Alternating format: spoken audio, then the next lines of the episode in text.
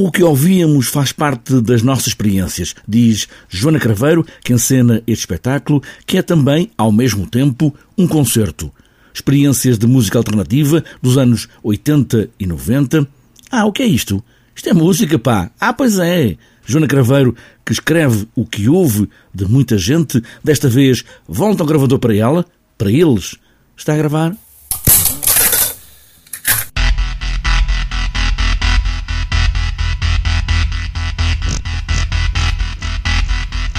Quem é que se pode contar com a música que se ouve? Quase como se fosse diz-me o que ouves e dir-te-ei quem és. Sim, esta, esta ideia já tem, já tem alguns anos uh, e, era, e, era realmente. Uh, o, o ponto de partida era mergulhar em memórias do consumo da música, nomeadamente alternativa, no caso, nós, nós vamos ali numa geração, na nossa companhia, abarcamos desde um bocadinho antes de 64 até já aos anos 2000, mas pronto, estávamos mais focados nos anos 80 e inícios dos anos 90, era a maior parte das pessoas que tinham memórias dessa altura, e como é que a música se ouvia, como é, que, como é que se consumia, como é que isso era parte da nossa identidade.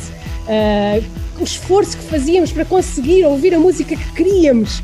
Pronto, o espetáculo é sobre tudo isso. Porque é um concerto, o Teatro do Vestido convidou uma banda e mais dois músicos. É para fazer lembrar esses anos 80 e 90, dançar a música, fazê-la entrar assim no corpo e na memória destas personagens reais. Sim, são personagens reais. Somos nós. Esse é o ponto de partida sempre aqui do Teatro do Vestido. Somos nós. Ah, às vezes pedimos emprestadas outras vozes, né? com esta, tal prática que temos de ouvir uh, os testemunhos de outras pessoas, de, enfim, de entrevistar, mas aqui este espetáculo, na verdade, partiu todo uh, quase todo, da nossa própria história. Cada um de nós desenhou a sua história pessoal da música e mostrou aos outros, e foi a partir desses materiais que depois eu construí o texto uh, muito, muito, muito em conjunto uh, e em simbiose com a música que estava sendo tocada pela banda que nós, pelas bandas que nós convidámos, no fundo só é uma banda, que são os Losers, e também o Bruno Pinto e o Francisco Madureira, eles em conjunto formam a nossa super banda.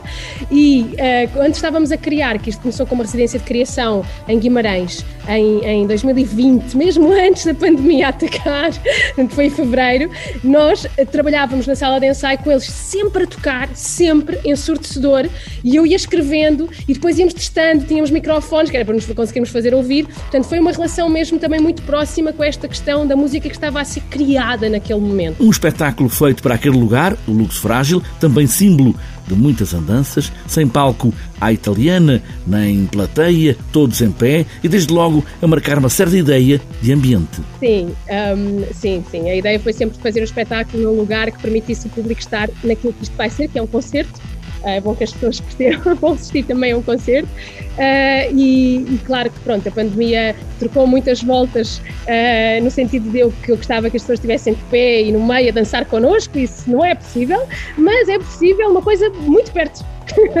Cassetes, música a sair de altifalantes, talvez roufanha, vinis a preço que ninguém chegava, a juntar trocos para os levar nos intervalos.